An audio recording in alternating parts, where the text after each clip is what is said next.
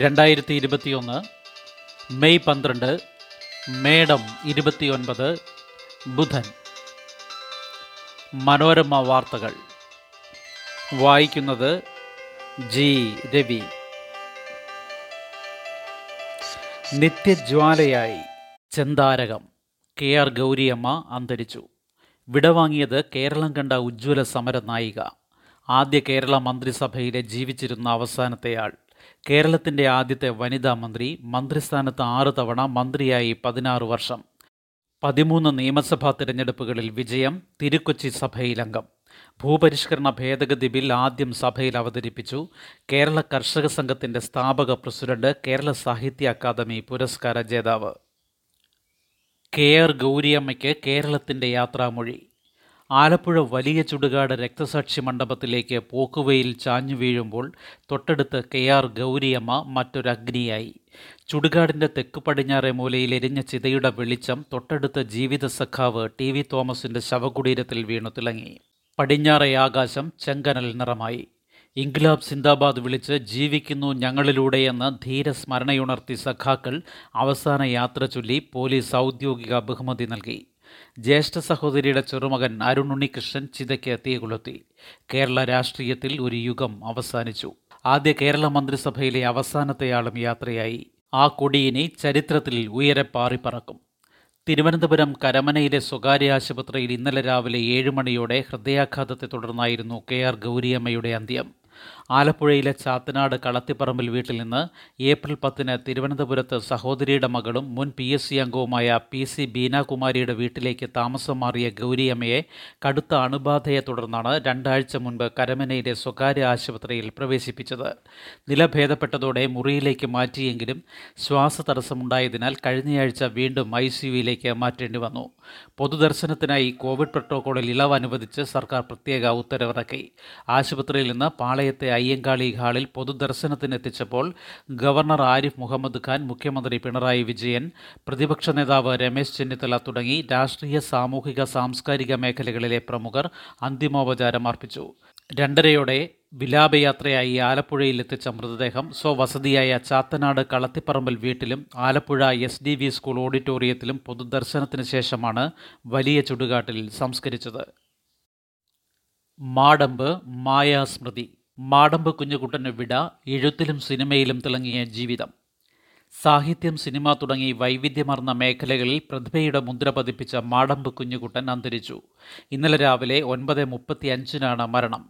സംസ്കാരം ഔദ്യോഗിക ബഹുമതികളോടെ നടത്തി. കോവിഡ് സ്ഥിരീകരിച്ചതിനാൽ നിയന്ത്രണങ്ങളോടെയായിരുന്നു ചടങ്ങുകൾ. തിരക്കഥയ്ക്ക് ദേശീയ പുരസ്കാരം നേടിയ മാടമ്പ് സാഹിത്യത്തിലെ വേറിട്ട വ്യക്തിത്വമായിരുന്നു. കിരാലൂർ മാടമ്പ് മനയിൽ ശങ്കരൻ നമ്പൂതിരിയാണ് മാടമ്പ് കുഞ്ഞുകുട്ടൻ എന്ന പേരിൽ പ്രശസ്തനായത്. അശുദ്ധമാവ് ഭ്രഷ്ട മഹാപ്രസ്ഥാനം എന്തൊരു മഹാനുഭാവലു മാരാരശ്രീ അവിഘ്നമസ്തു പോത്ത് കോളനി പുതിയ പഞ്ചതന്ത്രം അഭിവദേയ സാധനാലഹരി അമൃതപുത്ര സാരമേയം എന്നിവയാണ് മാടമ്പിന്റെ നോവലുകൾ. ആയിരത്തി തൊള്ളായിരത്തി എഴുപതിലാണ് ആദ്യ നോവൽ അശുദ്ധമാവ് പ്രസിദ്ധീകരിച്ചത്.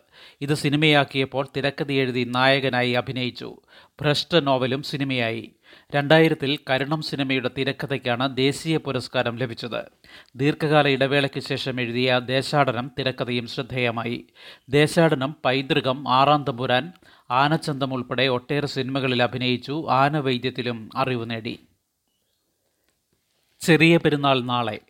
ഷവ്വാൽ മാസപ്പിറവി കണ്ടതായി വിവരം ലഭിക്കാത്തതിനാൽ റംസാൻ മുപ്പത് പൂർത്തിയാക്കി നാളെ ഈദുൽ ഫിത്തർ അതായത് ചെറിയ പെരുന്നാളായിരിക്കുമെന്ന് വിവിധ ഖാസിമാർ അറിയിച്ചു. കോവിഡിന്റെ സാഹചര്യത്തിൽ നമസ്കാരം വീടുകളിൽ നടത്തണം ഈദ്ഗാഹുകളും പാടില്ല. കോവിഡ് മാനദണ്ഡം പാലിക്കുന്നതിൽ വീഴ്ച വരുത്താൻ പാടില്ല ഗൾഫിലും നാളെ പെരുന്നാൾ ആഘോഷിക്കും. സത്യപ്രതിജ്ഞ ഇരുപതിന് സെൻട്രൽ സ്റ്റേഡിയത്തിൽ പിണറായി വിജയന്റെ നേതൃത്വത്തിലുള്ള പുതിയ മന്ത്രിസഭ മെയ് ഇരുപതിന് മൂന്നരയ്ക്ക് സെൻട്രൽ സ്റ്റേഡിയത്തിൽ പ്രത്യേകം തയ്യാറാക്കിയ പന്തലിൽ സത്യപ്രതിജ്ഞ ചെയ്ത് അധികാരമേൽക്കും. കോവിഡ് പ്രോട്ടോകോൾ പാലിച്ചാണ് ചടങ്ങ്. ക്ഷണിക്കപ്പെട്ടവർക്ക് മാത്രമാണ് പ്രവേശനം. കോവിഡ് വ്യാപനം ഒഴിവാക്കാൻ തുറന്ന സ്ഥലത്ത് ചടങ്ങ് നടത്തണമെന്നതിനാലാണ് വേദി രാജ്ഭവനിൽ നിന്ന് സെൻട്രൽ സ്റ്റേഡിയത്തിലേക്ക് മാറ്റിയതെന്ന് ബന്ധപ്പെട്ടവർ അറിയിച്ചു. ഇതുവരെ വാക്സിൻ നൽകിയത് എൺപത് ലക്ഷം പേർക്ക്. സംസ്ഥാനത്ത് കോവിഡ് വാക്സിൻ നൽകിയവരുടെ ആകെ എണ്ണം എൺപത് ലക്ഷം കവിഞ്ഞു. ആദ്യ ഡോസ് അറുപത്തി ഒന്ന് പോയിന്റ് ഒൻപത് രണ്ട് ലക്ഷം പേർക്കും രണ്ടാം ഡോസ് പതിനെട്ട് പോയിന്റ് നാല് ഒൻപത് ലക്ഷം പേർക്കുമാണ് നൽകിയത്. സർക്കാർ മൂന്ന് പോയിന്റ് അഞ്ച് ലക്ഷം ഡോസ് വാക്സിൻ നേരിട്ട് വാങ്ങിയെങ്കിലും പതിനെട്ട് നാൽപ്പത്തി അഞ്ച് പ്രായപരിധിക്കാർക്ക് നൽകാനുള്ള തീരുമാനമായിട്ടില്ല. ഈ പ്രായപരിധിയിലുള്ള ഗുരുതര രോഗബാധിതർ വീടുകളിലെത്തുന്ന വാർഡ് തല സമിതികളിലെ സന്നദ്ധ പ്രവർത്തകർ മാധ്യമ പ്രവർത്തകർ സന്നദ്ധ സേന വോളണ്ടിയർമാർ തുടങ്ങിയ മുൻഗണനാ ഗ്രൂപ്പിനാണ് ആദ്യം വാക്സിൻ നൽകുക. അതിനുശേഷമായിരിക്കും പോർട്ടൽ വഴി മറ്റുള്ളവർക്ക് രജിസ്റ്റർ ചെയ്യാൻ അവസരം നൽകുക. ഇന്നലെ ഏറ്റവും ഉയർന്ന പ്രതിദിന മരണനിരക്ക് എഴുപത്തി ഒൻപത് മരണം മുപ്പത്തിയേഴായിരത്തി ഇരുന്നൂറ്റി തൊണ്ണൂറ് പേർക്ക് കൂടി കോവിഡ്.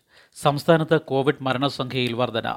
ഇന്നലെ മരിച്ചത് എഴുപത്തി ഒൻപത് പേർ. ഇതുവരെ റിപ്പോർട്ട് ചെയ്തതിൽ ഏറ്റവും ഉയർന്ന പ്രതിദിന മരണനിരക്കാണ് ഇത്. ഈ മാസം മാത്രം അറുന്നൂറ്റി തൊണ്ണൂറ്റി ഒൻപത് പേർ മരിച്ചു. ആകെ മരണം അയ്യായിരത്തി തൊള്ളായിരത്തി അൻപത്തിയെട്ട് ഇന്നലെ മുപ്പത്തിയേഴായിരത്തി ഇരുന്നൂറ്റി തൊണ്ണൂറ് പേർക്ക് കോവിഡ് സ്ഥിരീകരിച്ചു. ഒരു ലക്ഷത്തി മുപ്പത്തി ഒൻപതിനായിരത്തി ഇരുന്നൂറ്റി എൺപത്തി ഏഴ് സാമ്പിൾ പരിശോധിച്ചപ്പോൾ സ്ഥിരീകരണ നിരക്ക് ഇരുപത്തിയാറ് പോയിന്റ് ഏഴ് ഏഴ് ശതമാനം. സമ്പർക്കത്തിലൂടെ രോഗം ബാധിച്ചത് മുപ്പത്തിനാലായിരത്തി ഇരുന്നൂറ്റി അൻപത്തി ആറ് പേർക്ക് രണ്ടായിരത്തി അറുന്നൂറ്റി എഴുപത്തി ആറ് പേരുടെ സമ്പർക്ക ഉറവിടം വ്യക്തമല്ല. സംസ്ഥാനത്തിന് പുറത്തുനിന്ന് വന്ന ഇരുന്നൂറ്റി പതിനഞ്ച് പേരും നൂറ്റി നാൽപ്പത്തി മൂന്ന് ആരോഗ്യ പ്രവർത്തകരും പോസിറ്റീവായി. ചികിത്സയിലായിരുന്ന മുപ്പത്തിരണ്ടായിരത്തി തൊള്ളായിരത്തി എഴുപത്തി എട്ട് പേർ നെഗറ്റീവായി. ഇപ്പോൾ ചികിത്സയിലുള്ളത് നാല് ലക്ഷത്തി ഇരുപത്തി മൂവായിരത്തി തൊള്ളായിരത്തി അൻപത്തിയേഴ് പേർ. കോവിഡ് പോരാട്ടത്തിൽ ജീവൻ അർപ്പിച്ചത് തൊണ്ണൂറ് നഴ്സുമാർ. കൂടുതൽ മരണം യു പിയിലും മഹാരാഷ്ട്രയിലും. കോവിഡിനെതിരായ പോരാട്ടത്തിൽ രാജ്യത്ത് ഇതുവരെ ജീവൻ നഷ്ടമായത് തൊണ്ണൂറ് നഴ്സുമാർക്ക്. കോവിഡിന്റെ ആദ്യ വ്യാപനം മുതലുള്ള കണക്കാണ് ഇത്. ജോലിക്കിടെ കോവിഡും അനുബന്ധ രോഗങ്ങളും ബാധിച്ച് മരിച്ചവരെ ഉൾപ്പെടുത്തി നഴ്സുമാരുടെ ദേശീയ സംഘടനയായ ട്രെയിൻഡ് നഴ്സസ് അസോസിയേഷൻ ഓഫ് ഇന്ത്യയാണ് കണക്കെടുത്തത്. പതിനഞ്ച് സംസ്ഥാനങ്ങളിലാണ് മരണം. പതിമൂന്ന് നഴ്സുമാർ വീതം മരിച്ച ഉത്തർപ്രദേശും മഹാരാഷ്ട്രയുമാണ് പട്ടികയിൽ മുൻപിൽ. കേരളത്തിൽ നഴ്സുമാർ ആരും കോവിഡ് ബാധിച്ച് മരിച്ചിട്ടില്ല. എന്നാൽ ഡൽഹിയിൽ നാല് മലയാളി നഴ്സുമാർ മരിച്ചു. ന്യൂനമർദ്ദം ചുഴലിക്കാറ്റായി മാറും കേരളത്തിൽ കനത്ത മഴയ്ക്ക് സാധ്യത. അറബിക്കടലിൽ രൂപം കൊള്ളുന്ന ന്യൂനമർദ്ദം ചുഴലിക്കാറ്റായി മാറുമെന്നും കേരളത്തിൽ കനത്ത മഴയ്ക്ക് വഴിയൊരുക്കുമെന്നും കാലാവസ്ഥാ വകുപ്പിന്റെ മുന്നറിയിപ്പ്. ഇന്ന് ഇടുക്കി ജില്ലയിലും നാളെ തിരുവനന്തപുരത്തും ശക്തമായ മഴയ്ക്കുള്ള യെല്ലോ അലർട്ട് നൽകിയിട്ടുണ്ട്. മറ്റന്നാൾ തിരുവനന്തപുരം കൊല്ലം ജില്ലകളിലും ശനിയാഴ്ച തിരുവനന്തപുരം കൊല്ലം ആലപ്പുഴ പത്തനംതിട്ട ജില്ലകളിലും അതിശക്തമായ മഴയ്ക്ക് സാധ്യതയുള്ളതിനാൽ ഓറഞ്ച് അലർട്ട് പ്രഖ്യാപിച്ചു. തെക്കുകിഴക്കൻ അറബിക്കടലിൽ മറ്റന്നാൾ രാവിലെ ന്യൂനമർദ്ദം രൂപം കൊള്ളുമെന്നാണ് മുന്നറിയിപ്പ്. ലക്ഷദ്വീപിന് സമീപം വടക്ക് പടിഞ്ഞാറ് ദിശയിൽ നീങ്ങുന്ന ന്യൂനമർദ്ദം ഞായറാഴ്ചയോടെ ഈ വർഷത്തെ ആദ്യ ചുഴലിക്കാറ്റായി മാറും. മ്യാൻമർ നൽകിയ ടൗട്ടെ എന്ന പേരിലാണ് ഈ ചുഴലിക്കാറ്റ് അറിയപ്പെടുക. ന്യൂനമർദ്ദത്തിന്റെ സഞ്ചാരപഥത്തിൽ കേരളമില്ല. എന്നാൽ ശക്തമായ മഴയ്ക്കും തീരപ്രദേശങ്ങളിൽ കനത്ത കാറ്റിനും കടലേറ്റത്തിനും സാധ്യതയുള്ളതിനാൽ മുൻകരുതലെടുക്കണമെന്ന് ദുരന്ത നിവാരണ അതോറിറ്റി അറിയിച്ചു. നാളെ അർദ്ധരാത്രിക്ക് ശേഷം കേരള തീരത്തു നിന്ന് കടലിൽ പോകുന്നത് പൂർണമായി നിരോധിച്ചു. ആഴക്കടലിലുള്ള മത്സ്യത്തൊഴിലാളികൾ ഇന്ന് രാത്രിയോടെ അടുത്തുള്ള തീരങ്ങളിലെത്തണം. ഇന്ന് അറബിക്കടലിൽ ശക്തമായ കാറ്റിനും മോശം കാലാവസ്ഥയും സാധ്യതയുള്ളതിനാൽ ജാഗ്രത പാലിക്കണമെന്നും മുന്നറിയിപ്പുണ്ട്.